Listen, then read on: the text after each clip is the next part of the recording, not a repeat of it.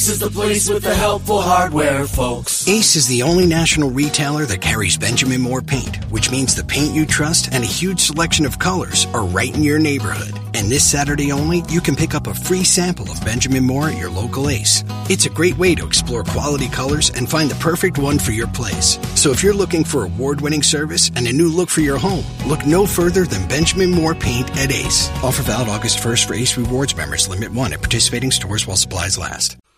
कहानी सुनो मिली जी, सुनिए प्रेमचंद की लिखी कहानी, लेखक, वाचन समीर गोस्वामी का है। प्रातःकाल महाशय प्रवीण ने बीस दफ़ा उबाली हुई चाय का प्याला तैयार किया और बिना शक्कर और दूध के पी गए। यही उनका नाश्ता था। महीनों से मीठी दुधिया चाय न मिली थी। दूध और शक्कर उनके लिए जीवन के आवश्यक पदार्थों में न थे। घर में गए ज़रूर की पत्नी को जगाकर पैसे मांगे पर उसे फटे मेले लिहाफ में निद्रा मग्न देखकर जगाने की इच्छा न हुई। सोचा शायद मारे सर्दी के बेचारी को रात भर नींद न आई होगी। इस वक्त जाकर आँख लगी है। कच्ची नींद जगा देना उचित न था। चुपके से चले आए। चाय पीकर उन्होंने कलम दवाज संभाली और वो किताब लिखने में तल्लीन हो गए, जो उनके विचार में शताब्दी की सबसे बड़ी रचना होगी, जिसका प्रकाशन उन्हें गुमनामी से निकालकर ख्याति और समृद्धि के स्वर्ग पर पहुँचा देगा। आधा घंटे बाद पत्नी आँखें मलती हुई आकर बोली, क्या तुम चाय पी चुके? प्रवीण ने साहस मुख से कहा, हाँ, पी चुका, बहुत अच्छी बनी थी। पर दूध और शक्कर कहाँ से लाए? प्रवीण बोले, दूध और शक्कर तो कई दिनों से नहीं मिलता। मुझे आजकल सादी चाय ज़्यादा स्वादिष्ट लगती है। दूध और शक्कर मिलाने से उसका स्वाद बिगड़ जाता है। डॉक्टरों की भी यही राय है कि चाय हमेशा सादी पीनी चाहिए। यूरोप में तो दूध का बिल्कुल रिवाज नहीं। ये तो हमारे यहाँ के मधुर प्रिय रईसों की ईजाद है। पत्नी बोली, जाने तुम्हें फीकी चाय कैसे अच्छी लगती है? मुझे जगह क्यों न लिया? पैसे तो रखे थे। महाशय प्रवीण फिर लिखने लगे, जवानी ही में उन्हें ये रोग लग गया था और आज बीस साल से वे उसे पाले हुए थे। इस रोग में देह घुल गई, स्वास्थ्य घुल गया और चालीस की अवस्था में बुढ़ापे ने आ घेरा, पर यह रोग असाध्य था। सूर्योदय से आधी रात तक ये साहित्य का उपासक अंतर जगत में डूबा हुआ समस्त संसार से मुँह मोड़े, हृदय के पुष्प और नैवेद्य चढ़ाता रहता था। पर भारत में सरस्वती की उपासना लक्ष्मी की अभक्ति है। मन तो एक ही था, दोनों देवियों को एक साथ कैसे प्रसन्न करता? दोनों के वरदान का पात्र क्यों कर बनता? और लक्ष्मी की यह आकृपा केवल धनाभाव के रूप में प्रकट न होती उसकी सबसे निर्दय क्रीड़ा ये थी कि पत्रों के संपादक और पुस्तकों के प्रकाशक उदारता पूर्वक सहृदयता का दान भी न देते थे। कदाचित सारी दुनिया ने उसके विरुद्ध कोई षड्यंत्र सा रच डाला था। यहाँ तक कि इस निरंतर अभाव ने उसमें आत्मविश्वास को जैसे कुचल दिया था। कदाचित अब उसे ये ज्ञात होने लगा था कि उसकी रचनाओं में कोई सार, कोई प्रतिभा नहीं है, और ये भावना अत्यंत हृदय विदारक थी। ये दुर्लभ मानव जीवन यूँ ही नष्ट हो गया। ये तस्कीन भी नहीं कि संसार ने चाहे उसका सम्मान न किया हो, पर उसकी जीवन कृति इतनी तुच्छ नहीं। जीवन की आवश्यकताएँ घटते घटते सन्यास की सीमा को भी पार कर चुकी थी। अगर कोई संतोष था तो ये कि उनकी जीवन सहचरी, त्याग और तप में उनसे भी दो कदम आगे थी। सुमित्रा इस दशा में भी प्रसन्न थी। प्रवीण जी को दुनिया से शिकायत हो, पर सुमित्रा जैसे गेंद में भरी हुई वायु की भांति उन्हें बाहर की ठोकरों से बचाती रहती थी। अपने भाग्य का रोना तो दूर की बात थी, इस देवी ने कभी माथे पर बल भी ना आने दिया। सुमित्रा ने चाय का प्याला समेटते हुए कहा तो जाकर घंटा आध घंटा कहीं घूम फिर क्यों नहीं आते? जब मालूम हो गया कि प्राण देकर काम करने से कोई नतीजा नहीं तो व्यर्थ क्यों सिर खपाते हो? प्रवीण ने बिना मस्तक उठाए कागज़ पर कलम चलाते हुए कहा लिखने में कम से कम ये संतोष तो होता है कि कुछ कर रहा हूँ। सैर करने में तो मुझे ऐसा जान पड़ता है कि समय का नाश कर रहा हूँ। ये इतने पढ़े लिखे आदमी नित्य प्रति हवा खाने जाते हैं तो अपने समय का नाश करते हैं? प्रवीण ने जवाब दिया। मगर इनमें अधिकांश वही लोग हैं जिनके सैर करने से उनकी आमदनी में बिल्कुल कमी नहीं होती। अधिकांश तो सरकारी नौकर हैं और उनको मासिक वेतन मिलता है, या ऐसे पेशों के लोग हैं जिनका लोग आदर करते हैं। मैं तो मिल का मजूर हूँ। तुमने किसी मजूर को हवा खाते देखा है? जिन्हें भोजन की कमी नहीं, उन्हीं को हवा खाने की भी ज़रूरत है। जिनको रोटियों के लाले पड़े हैं, वे हवा खाने नहीं जाते। फिर स्वास्थ्य और जीवन वृद्धि की ज़रूरत उन लोगों को है, जिनके जीवन में आनंद और स्वाद है। मेरे लिए तो जीवन भार है। इस भार को सिर पर कुछ दिन और बनाए रहने की अभिलाषा मुझे नहीं है। सुमित्रा निराश में डूबे हुए शब्द सुनकर आँखों में आँसू भरे अंदर चली गई। उसका दिल कहता था, इस तपस्वी की कीर्ति कौमुदी एक दिन अवश्य फैलेगी, चाहे लक्ष्मी की अकृपा बनी रहे। किंतु प्रवीण महोदय अब निराशा की उस सीमा तक पहुँच चुके थे, जहाँ से प्रतिकूल दिशा में उदय होने वाली आशामय उषा की लाली भी नहीं दिखाई देती। एक रईस के यहाँ कोई उत्सव है, उसने महाशय प्रवीण को भी निमंत्रित किया। आज उनका मन आनंद के घोड़े पर बैठा हुआ नाच रहा है। सारे दिन वे इसी कल्पना में मगन रहे राजा साहब किन शब्दों में उनका स्वागत करेंगे और वो किन शब्दों में उनको धन्यवाद देंगे? किन प्रसंगों पर वार्तालाप होगा और किन महान भाव से उनका परिचय होगा? सारे दिन वो इन्हीं कल्पनाओं का आनंद उठाते रहे। इस अवसर के लिए उन्होंने एक कविता भी रची जिसमें उन्होंने जीवन की एक उद्यान से तुलना की थी। अपनी सारी धारणाओं की उन्होंने आज उपेक्षा कर दी, क्योंकि रईसों के मनोभावों को वो आघात न पहुँचा सकते थे। दोपहर से ही उन्होंने तैयारियाँ शुरू की। हजामत बनाई, साबुन से नहाया, सिर में तेल डाला। मुश्किल कपड़ों की थी। मुद्दत गुजरी जब उन्होंने अचकन बनवाई थी। उसकी दशा भी उन्हीं की दशा जैसी जीर्ण हो चुकी थी। जैसे जरा सी सर्दी या गर्मी में उन्हें जुकाम या सिर दर्द हो जाता था, उसी तरह वो अचकन भी नाजुक मिजाज थी। उसे निकाला तो झाड़ पहुँच कर रखा। सुमित्रा ने कहा, तुमने व्यर्थी निमंत्रण स्वीकार किया। लिख देते, मेरी तबीयत ठीक नहीं। इन फटे हालों जाना और भी बुरा है। प्रवीण ने दार्शनिक गंभीरता से कहा, जिन्हें ईश्वर ने हृदय और परख दी है, वे आदमियों की पोशाक नहीं देखते, उनके गुण और चरित्र देखते हैं। आखिर कुछ बात तो है कि राजा साहब ने मुझे निमंत्रित किया।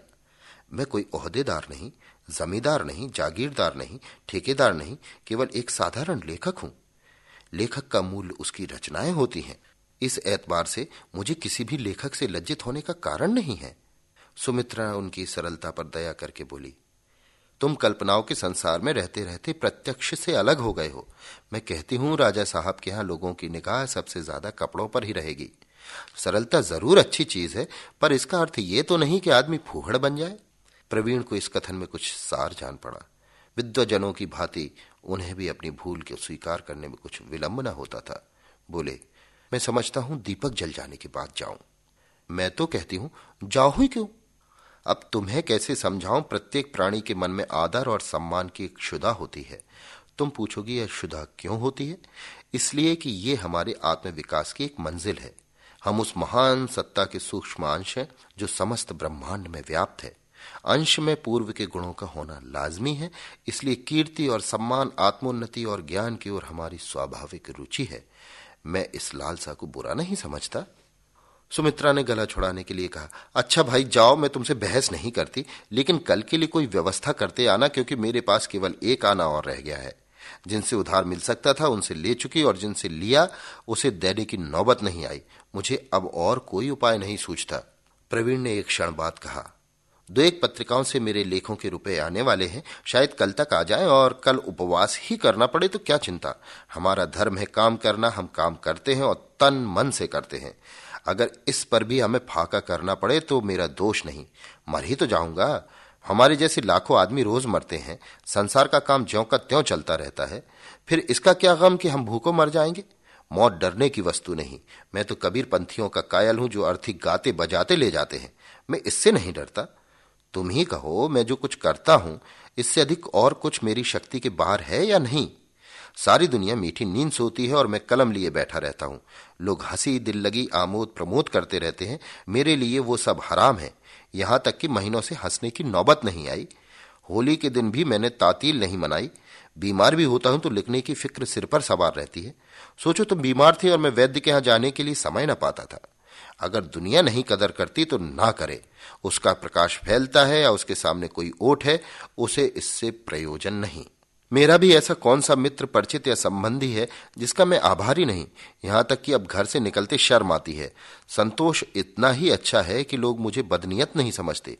मेरी कुछ अधिक मदद ना कर सकें, पर उन्हें मुझसे सहानुभूति अवश्य है। मेरी खुशी के लिए इतना ही काफ़ी है कि आज वो अवसर तो आया है कि एक रईस ने मेरा सम्मान किया। फिर सहसा उन पर एक नशा सा छा गया। गर्व से बोले, नहीं, अब मैं रात को ना जाऊँगा। मेरी गरीबी अब रुसवाई की हद तक पहुँच चुकी है। उस पर पर्दा डालना व्यर्थ है।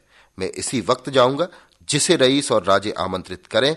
वो कोई ऐसा वैसा आदमी नहीं हो सकता। राजा साहब साधारण रईस नहीं है। वो इस नगर के ही नहीं, भारत के विख्यात रईसों में है। अगर अब भी कोई नीचा समझे तो वो खुद नीचा है। संध्या का समय है। प्रवीण जी अपनी फटी पुरानी अचकन और सड़े हुए जूते और बेढंगी सी टोपी पहने घर से निकले। खाम खा बागड़ उचक्के से मालूम होते थे।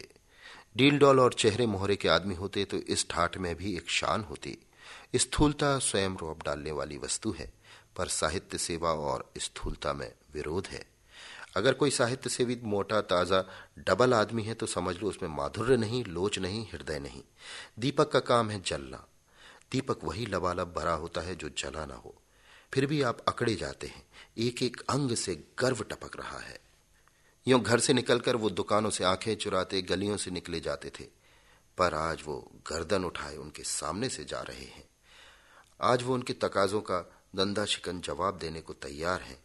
पर संध्या का समय है, हर एक दुकान पर ग्राहक बैठे हुए हैं। कोई उनकी तरफ़ नहीं देखता। जिस रकम को वो अपनी हीन अवस्था में दुर्विचार समझते थे, वो दुकानदारों की निगाह में इतनी जोखिम न थी कि जाने पहचाने आदमी को सरे बाज़ार टोकते। विशेषकर जब वो आज किसी से मिलने जाते हुए मालूम होते थे। प्रवीण ने एक बार सारे बाज़ार का चक्कर लगाया, पर जी न भरा। तब दूसरा चक्कर लगाया, पर वो भी निष्फल। तब वो खुद हाफिज समत की दुकान पर जाकर खड़े हो गए। हाफिज जी बिसाते का कारोबार करते थे। बहुत दिन हुए प्रवीण इस दुकान से एक छतरी ले गए थे और अभी तक दाम न चुका सके थे। प्रवीण को देखकर बोले, महाशय जी, अभी तक छतरी के दाम नहीं मिले। ऐसे सौ पचास ग्राहक मिल जाए तो दिवाला ही हो जाए। अब तो बहुत दिन हुए। प्रवीण की बाछें खिल गईं। दिली मुराद पूरी हुई। बोले, मैं भूला नहीं हाफिज जी। इन दोनों काम इतना ज़्यादा था कि घर से निकलना मुश्किल था। रुपए तो नहीं हाथ आते, पर आपकी दुआ से कदर शिनासों की कमी नहीं। दो चार आदमी घेरे ही रहते हैं। इस वक्त राजा साहब अजी वही जो नुक्कड़ वाले बंगले में रहते हैं। उन्हीं के यहाँ जा रहा हूँ। दावत है रोज ऐसा कोई ना कोई मौका आता ही रहता है। हाफिज समत प्रभावित होकर बोला अच्छा आप राजा साहब के यहाँ तशरीफ़ ले जा रहे हैं। ठीक है, आप जैसे बाकमालों का कदर रईस कर सकते हैं और कौन करेगा? सुबहान अल्लाह आप इस जमाने में यकता हैं। अगर कोई मौका हाथ आए तो गरीब को ना भूलिएगा।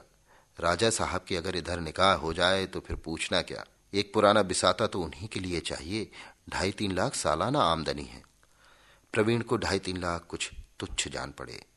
जबानी जमा खर्च है तो दस बीस लाख कहने में क्या हानि? बोले, ढाई तीन लाख? आप तो उन्हें गालियाँ देते हैं। उनकी आमदनी दस लाख से कम नहीं, एक साहब का अंदाज तो बीस लाख का है। इलाका है, मकानात हैं, दुकानें हैं, ठीका है, अमानती रुपए हैं, और फिर सबसे बड़ी सरकार बहादुर की निगाह है। हाफिज ने बड़ी नम्रता से कहा, ये दुकान आप ही की है जनाब, बस इतनी ही अरज है। अरे मुरादी, जरा दो पैसों के अच्छे से पान तो बनवा ला, आपके लिए। आइए आइए, दो मिनट बैठिए। कोई चीज़ पसंद हो तो दिखाऊँ, आपसे तो घर का वास्ता है। प्रवीण ने पान खाते हुए कहा, इस वक्त तो माफ़ करिए, वहाँ जरा देर होगी, फिर कभी हाजिर हूँगा यहाँ से उठकर वो एक कपड़े वाले की दुकान के सामने रुके, मनोहर दास नाम था। इन्हें खड़े देखकर आँखें उठाई, बेचारा इनके नाम को रो बैठा था। समझ लिया, शायद इस शहर में है ही नहीं। समझा, रुपए देने आए हैं। बोला, भाई प्रवीण जी, आपने तो बहुत दिनों से दर्शन ही नहीं दिए। रुक्का कई बार भेजा, मगर प्यादे को आपके घर का पता न मिला। मुनीम जी, जरा देखो तो आपके नाम क्या है? प्रवीण जी के प्राण तकाजो सूख जाते थे, पर आज वो इस तरह खड़े थे, मानो कोई कवच धारण कर लिया है जिस पर किसी अस्त्र का आघात नहीं हो सकता।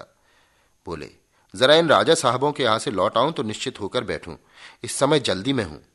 राजा साहब पर मनोहर दास के कई हज़ार रुपए आते थे। फिर भी उनका दामन न छोड़ता था। एक के तीन वसूल करता था। उसने प्रवीण जी को ऊँची श्रेणी में रखा, जिसका पेशा रईसों को लूटना है। बोला, पान तो खाते जाइए महाशय। राजा साहब दिन के हैं। हम तो बारहों मास के हैं भाई साहब। कुछ कपड़े दरकार हो तो ले जाइए। अब तो होली आ रही है। मौका हो तो राजा साहब के खजानची से कहिएगा, पुराना हिसाब बहुत दिन से पड़ा हुआ है। अब तो सफ़ाई हो जाए। हम सब ऐसा कौन सा नफा लेते हैं कि दो दो साल हिसाब ही ना हो? प्रवीण ने कहा, इस समय तो पानवान रहने दो भाई, देर हो जाएगी। जब उन्हें मुझसे मिलने का इतना शौक है और मेरा सम्मान करते हैं तो अपना भी धर्म है कि उनको मेरे कारण कष्ट ना हो। हम तो गुड़ ग्राहक चाहते हैं, दौलत के भूखे नहीं।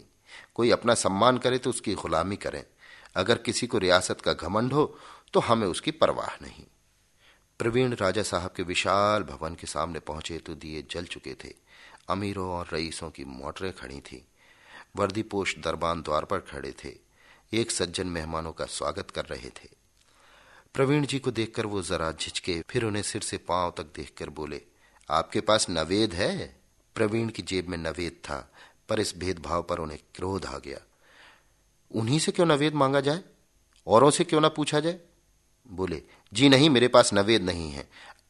अगर आप अन्य महाशयों से नवेद मांगते हो तो मैं भी दिखा सकता हूँ, वरना मैं इस भेद के लिए अपने अपमान की बात समझता हूँ।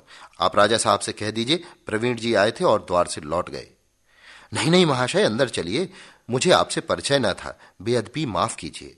आप ही ऐसे महान भावों से तो महफिल की शोभा है। ईश्वर ने आपको वो वाणी प्रदान की है कि क्या कहना। इस व्यक्ति ने प्रवीण को कभी देखा न था, लेकिन जो कुछ उसने कहा, वो प्रत्येक साहित्य सेवी के विषय में कह सकते थे, और हमें विश्वास है कि कोई साहित्य सेवी इस दात की उपेक्षा नहीं कर सकता। प्रवीण अंदर पहुँचे तो देखा बारह दरी के सामने विस्तृत और सुसज्जित प्रांगण में बिजली के कुमकुमे अपना प्रकाश फैला रहे हैं। मध्य में एक हौज है, हौज में संगमरमर की परी परी के सिर पर फव्वारा। फव्वारे की फुहारें रंगीन कुमकुमों से रंजित होकर ऐसी मालूम होती थी मानो इंद्रधनुष पिघलकर ऊपर से बरस रहा है। हौज के चारों ओर मेजें लगी हुई थी, मेजों पर सफ़ेद मेजपोश, ऊपर सुंदर गुलदस्ते। प्रवीण को देखते ही राजा साहब ने स्वागत किया। आइए आइए, अब हंस में आपका लेख देखकर दिल फड़क उठा है। मैं तो चकित हो गया, मालूम ही ना था कि इस नगर में आप जैसे रत्न भी छिपे हुए हैं। फिर उपस्थित सज्जनों से उनका परिचय देने लगे। आपने महाशय प्रवीण का नाम तो सुना होगा। ये आप ही हैं। क्या माधुर्य है, क्या ओझ है, क्या भाव है, क्या सूझ है, क्या चमत्कार है, क्या प्रवाह है। वाह वाह, मेरी तो आत्मा जैसे नृत्य करने लगती है। एक सज्जन ने जो अंग्रेज़ी सूट में थे, प्रवीण को ऐसी निगाह से देखा, मानो वो चिड़ियाघर का कोई जीव हो, और बोले, आपने अंग्रेज़ी के कवियों का भी अध्ययन किया है? बायरन शैली कीट्स आदि प्रवीण ने रुखाई से जवाब दिया, जी हाँ, थोड़ा बहुत देखा तो है। आप इन महाकवियों में से किसी की रचनाओं का अनुवाद कर दे तो आज हिंदी भाषा की अमर सेवा करें। प्रवीण अपने को बाइरन शैली आदि से जौ भर भी कम न समझते थे। वे अंग्रेज़ी के कवि थे। उनकी भाषा, शैली, विषय व्यंजना सभी अंग्रेज़ों की रुचि के अनुकूल था। उनका अनुवाद करना वो अपने लिए गौरव की बात न समझते थे।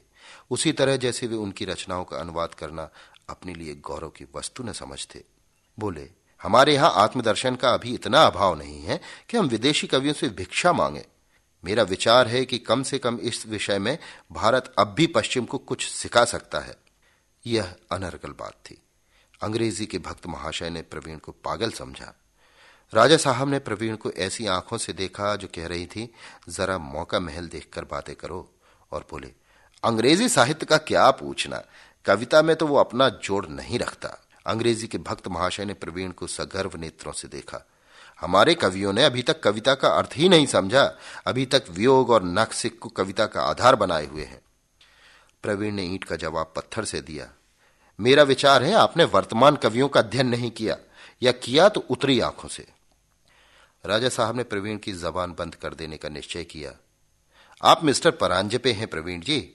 आपके लेख अंग्रेज़ी पत्रों में छपते हैं और बड़े आदर की दृष्टि से देखे जाते हैं। इसका आशय यह था कि अब आप ना बहकिए। प्रवीण समझ गए, परांजपी के सामने उन्हें नीचा देखना पड़ा। विदेशी वेशभूषा और भाषा का यह भक्त जाति द्रोही होकर भी इतना सम्मान पाए, ये उनके लिए असह्य था। पर करते क्या? उसी वेश के एक दूसरे सज्जन आए, राजा साहब ने तपाक से उनका अभिवादन किया। आइए, डॉक्टर चड्डा, कैसे मिजाज हैं?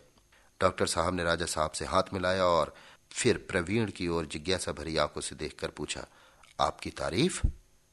राजा साहब ने प्रवीण का परिचय दिया। आप महाशय प्रवीण हैं, आप भाषा के अच्छे कवि और लेखक हैं। डॉक्टर साहब ने खास अंदाज से कहा अच्छा आप कवि हैं, और बिना कुछ पूछे आगे बढ़ गए।